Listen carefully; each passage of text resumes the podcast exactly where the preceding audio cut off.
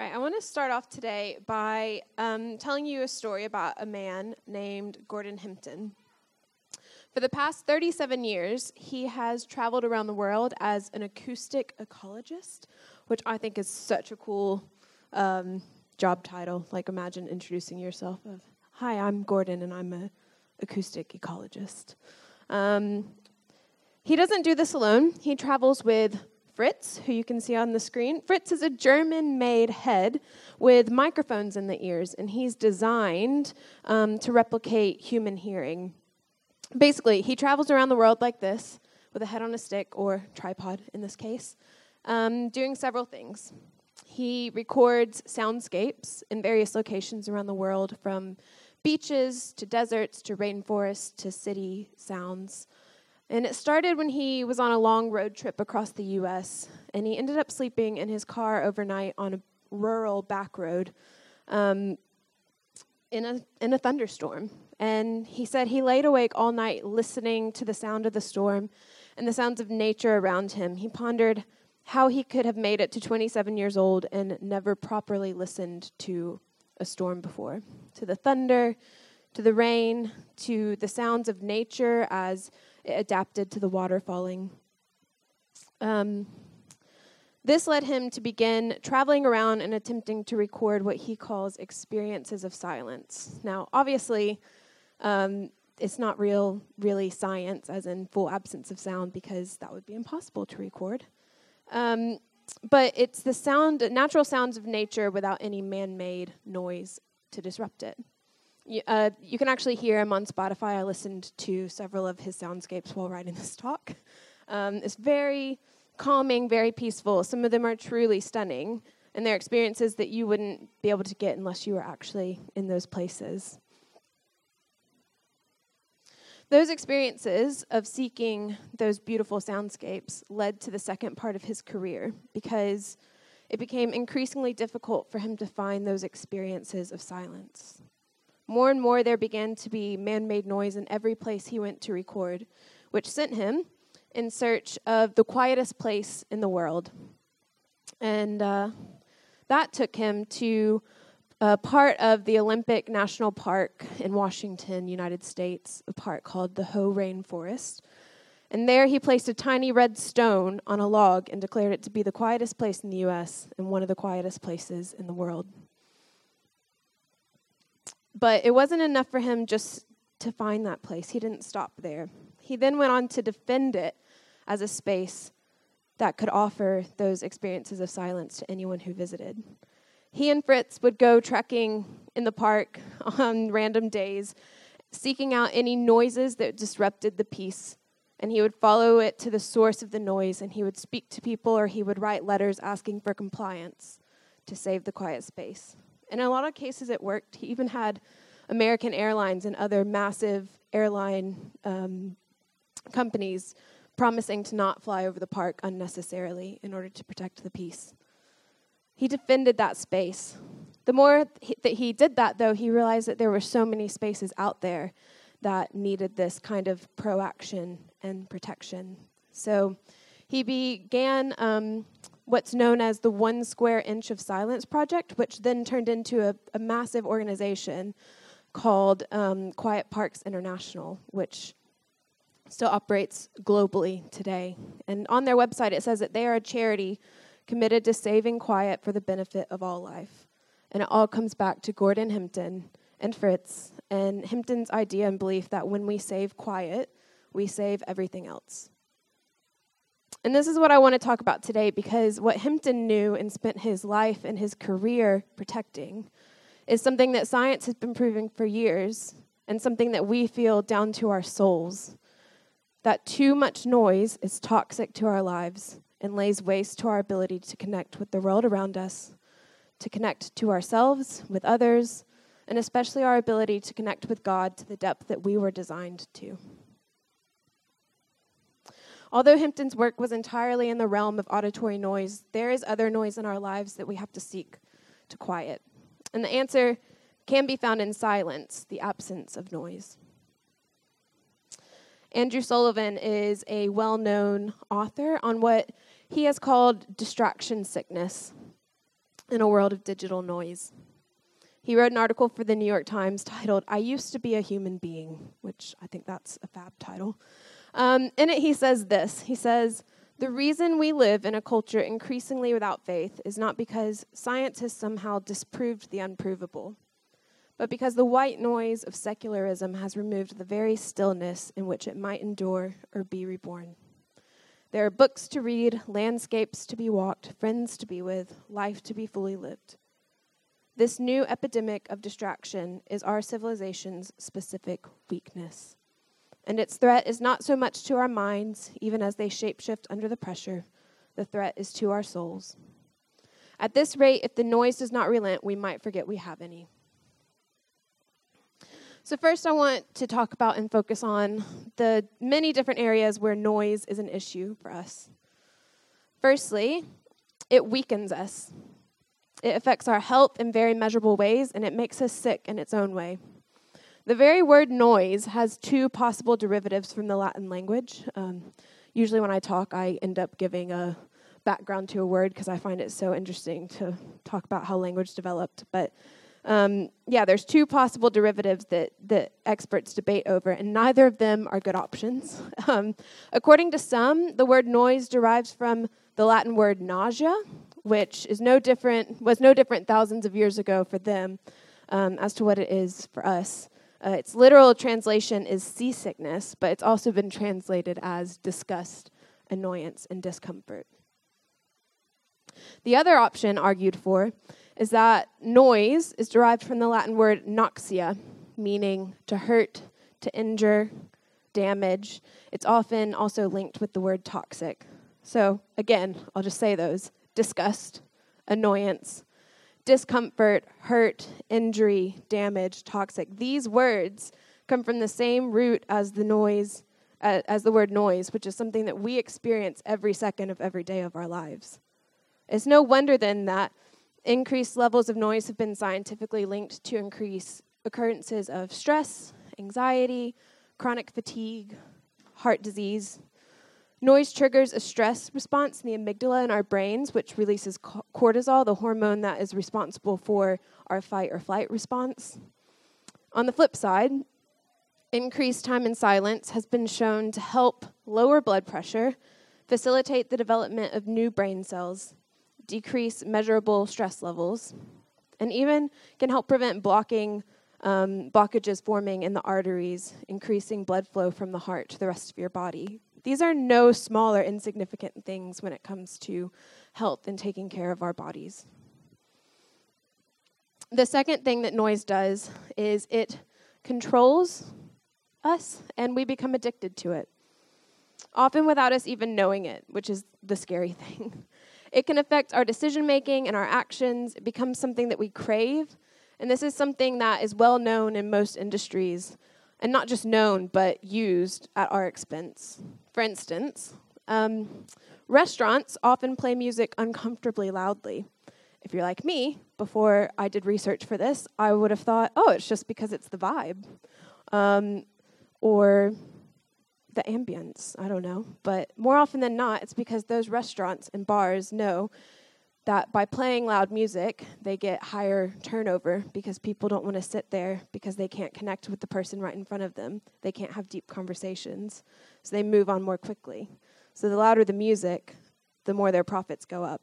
And they use that against us. When shopping, shops use music to affect what we buy. Faster tempo songs can lead to more impulsive decisions songs that you're more familiar with, um, they found that that seems to make time go quicker. So you're more likely to spend more time shopping and then end up with more things in your trolley.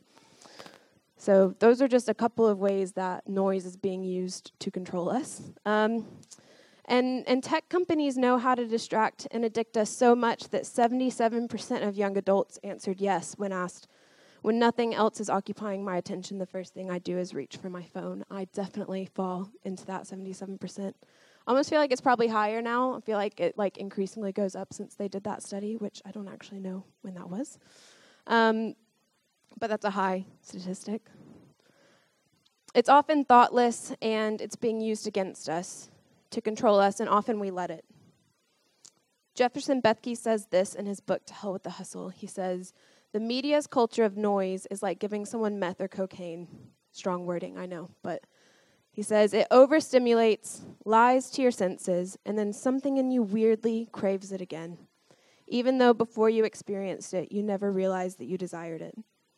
The only way to fight something like that is with the anchored, deep, slow presence of silence. And the third and final thing is that noise distracts and disconnects us.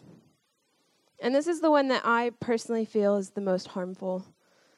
The constant noise of our lives keeps us from focusing on the things that actually matter. We're so busy being overwhelmed by the options of things to do, people to see, songs to listen to, the never ending Netflix queue to make our way through, books to read, texts, emails to answer, we forget to check in with ourselves, we forget to check in with others. We become disconnected from our own emotions, from the pain we've experienced, from the overwhelm that we feel. And let me be clear up until now, I've spoken as if noise is something that happens to us, but this especially is where we're often complicit in the damage that noise has on us. Sometimes we'd rather not feel it all those things, so we often allow ourselves to be distracted, to seek other things, to disconnect from the things that really matter. From the fear that if we stop long enough, if we don't keep ourselves distracted, we'll realize that the pain that we've shoved down is still there. That in the silence, there's isola- isolation and that we're alone. In Celebration of Discipline, Richard Foster says, Our fear of being alone drives us to noise and crowds. We keep up a constant stream of words, even if they are inane. We buy radios that strap to our wrists or fit over our ears so that if no one else is around, at least we are not condemned to silence. How are we all doing? I feel like I've painted a pretty bleak picture there. um, no, but the good thing is, and as so often happens, that there is an answer to this despair of noise that we feel. And we find it in the life of Jesus, as we so often do. Although it would have looked a lot different for Jesus in a non digital world, there was still a lot of noise for him. He was in constant demand as a teacher, a healer, a miracle worker, and a source of curiosity. He had to actively seek time and space away from the noise, time in what has become known as the spiritual disciplines of silence and solitude. This is a rhythm of life that we see time and time again from him. He begins this time of ministry with being baptized and then immediately retreating into the desert for 40 days. Then he's back for just a day before he's seeking out silence and solitude again. In Luke 5, um, there's a story, lots of stories about Jesus teaching and healing. And then in verse 15 to 16, it says this the news about him spread all the more, so that crowds of people came to hear him and to be healed of their sickness. But Jesus often withdrew to lonely places and prayed. There's so much to do, so much busyness, so much noise, so many people to see, so many things to say to them. But he still found the value in withdrawing to the lonely places to pray. In Mark 6, after the apostles had been sent out, um, it says this it says, They gathered around Jesus and reported to him all the things that they had done and taught. And then, because so many people were coming and going, they did not even have a chance to eat. He said to them, Come with me by yourselves to a quiet place and get some rest. They were so busy they didn't have a chance to eat. And his response wasn't, Let's go get you food. His response was, Let's go to a quiet place. Let's go seek out silence and solitude and his last act before being arrested and taken to die on the cross. Hands down, the most difficult thing he was to face in his time on earth was to seek out silence and solitude in the Garden of Gethsemane. Matthew 26, 36 to 46 says, Then Jesus went with his disciples to a place called Gethsemane, and he said to them, Sit here while I go over there and pray. He took Peter and the two sons of Zebedee along with him, and he began to be sorrowful and troubled. Then he said to them, My soul is overwhelmed with sorrow to the point of death. Stay here and keep watch with me. So he's in this place of sorrow and depth, and still he chooses to retreat, not distract himself. Going a little further, he fell with his face to the ground and prayed, My Father, if it is possible, may this cup be taken from me. Yet not as I will, but as you will. Then he returned to his disciples and found them sleeping. Couldn't you men keep watch with me for one hour? He asked Peter. Watch and pray so that you will not fall into temptation. The spirit is willing, but the flesh is weak. He went away a second time and prayed, My Father, if it is not possible for this cup to be taken away unless I drink it, may your will be done. When he came back, he again found them sleeping because their eyes were heavy. So he left them and went away once more and prayed the third time, saying the same thing. Then he returned to his disciples and said to them, Are you still sleeping and resting? Look, the hour has come, and the Son of Man is delivered into the hands of sinners. Rise, let us go. Here comes my betrayer.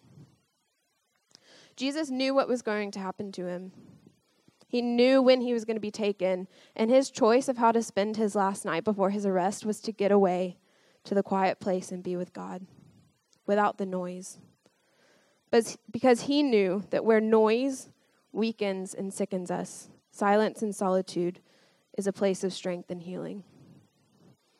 Where noise controls and addicts us, silence and solitude gives us freedom and hope. And where noise distracts and disconnects us, silence and solitude connect us to God and help us to know our purpose. That was the way it was for Jesus, and that's the way it can be for us. So, if there is a clear problem here in our own lives and a clear answer that we see in the life of Jesus, why do we struggle to maintain this rhythm of retreating to quiet places?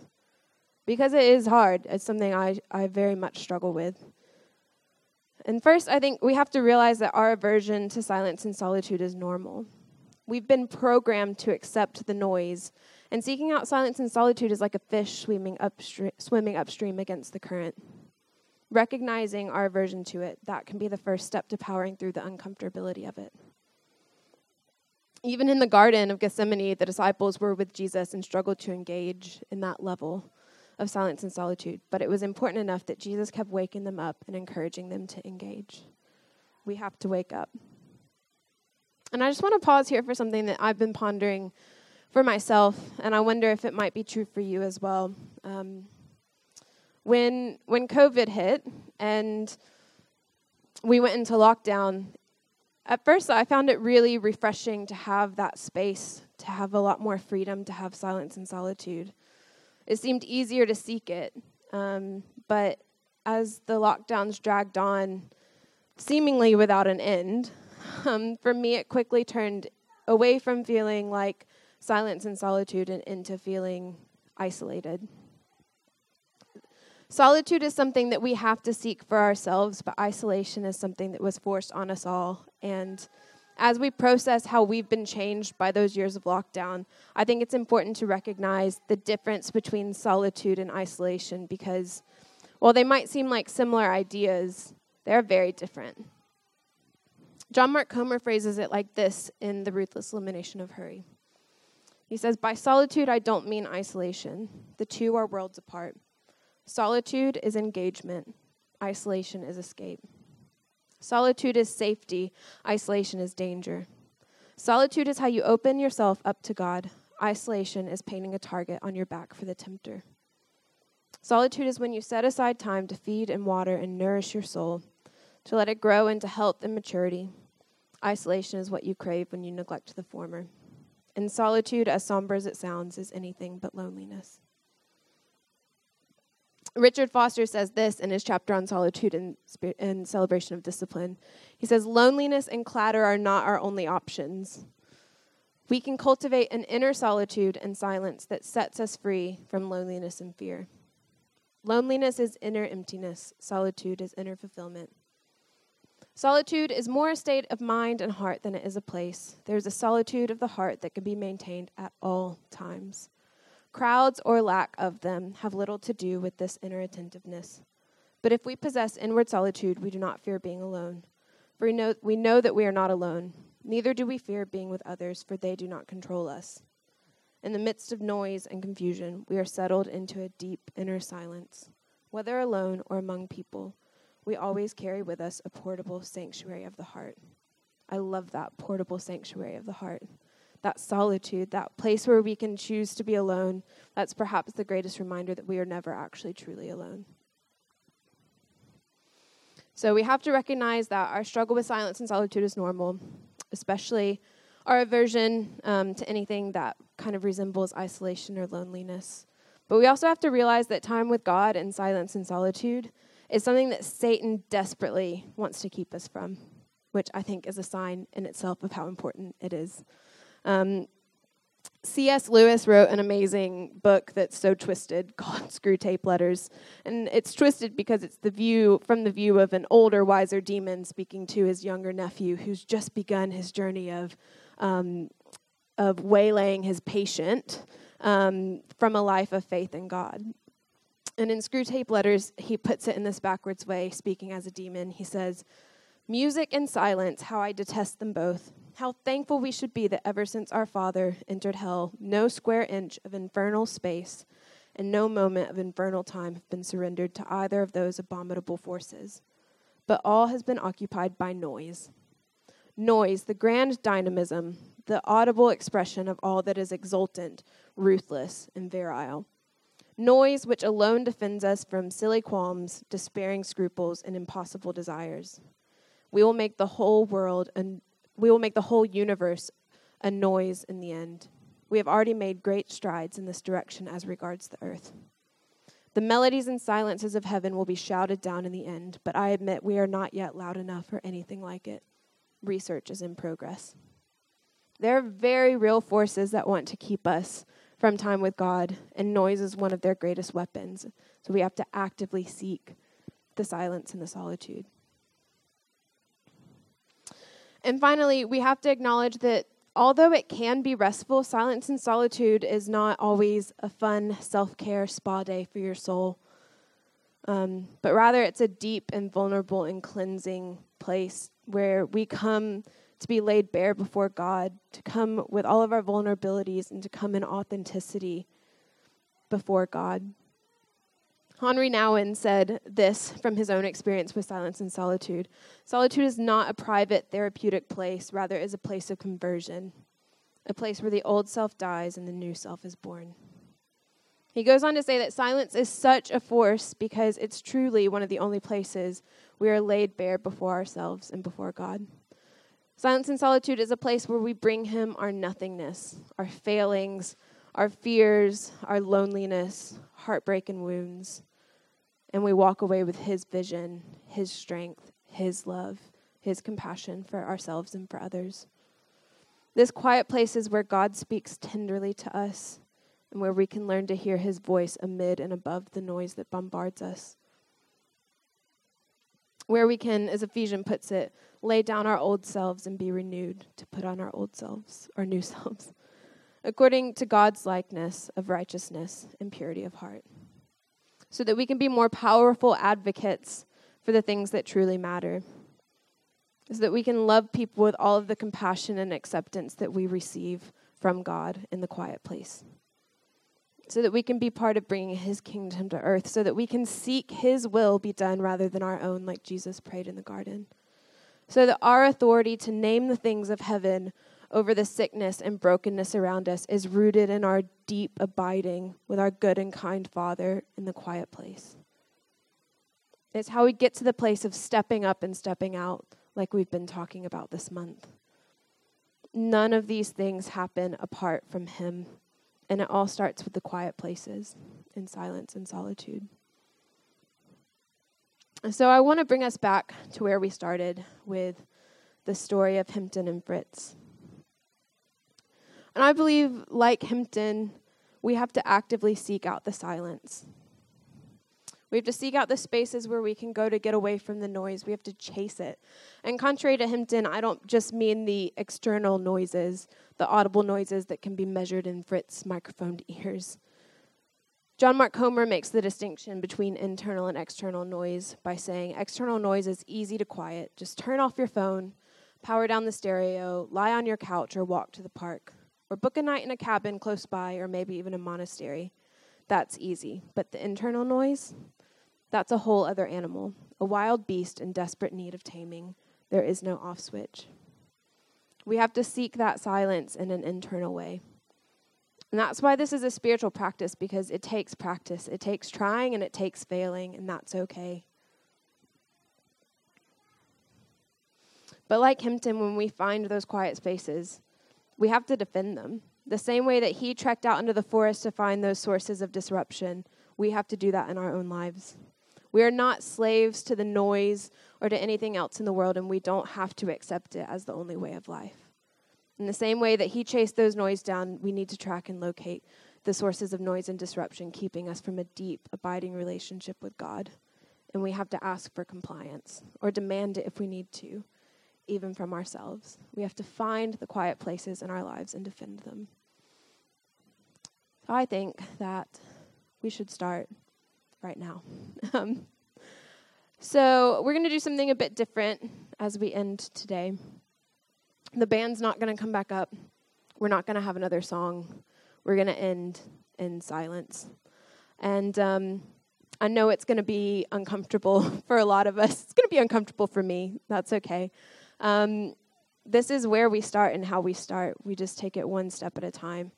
Um, so we're going to spend the next at least five minutes um, in silence. Now, there's going to be noise on the street. There's going to be probably yells from the kids. There's going to be noise, and that's okay. That's the external noise.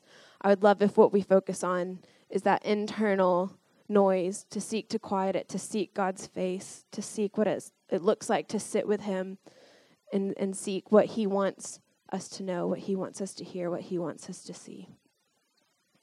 Um, yeah, so if you want to stay where you're sat, that's fine. If you want to stand, if you want to kneel, if you want to walk, if you want, um, there's space on the blue carpet to go lay down. Um, maybe just don't fall asleep because that's counterproductive and that's like the Garden of Gethsemane all over again. Um, but yeah, we're going to start now with silence.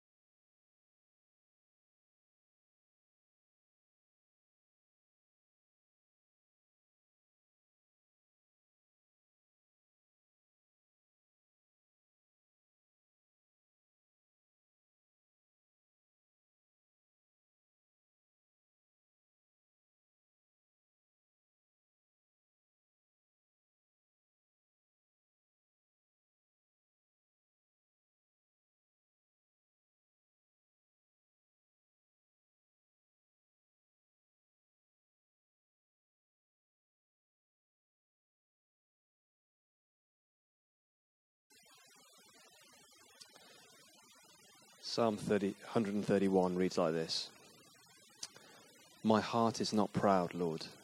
My eyes are not haughty. I do not concern myself with great matters or things too wonderful for me, but I have calmed and quieted myself. I'm like a weaned child with its mother. Like a weaned child, I am content. Israel, people of God, put your hope in the Lord, both now and forevermore.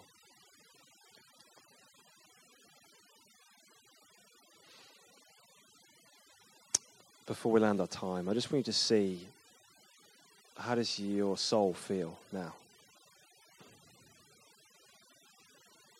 You'll have probably spotted some things which rush to the surface of your mind. The busy stuff and the distracting thoughts. Sometimes it's quite helpful to see what's there. I think what often happens is actually is that you sort of push through that. Actually, a sort of stillness starts to come and like a weaned, weaned child with its mother, who isn't dominated by pushing its appetites anymore, but is content to sit and be with the Father, starts to grow within you.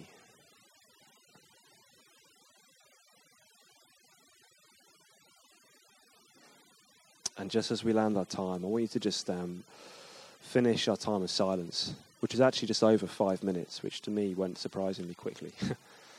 um, by just thinking and asking the question what might this practice look like for you in the week to come? To something you want to put in place that would look to dispel the competing noises of the world around you and would counter them with the peace of his kingdom and a soul that is still. Find what that might look like in your life. And if it's right for you, you might just want to say to the Lord, This is what I'm going to uh, shoot for this week. Help me do it.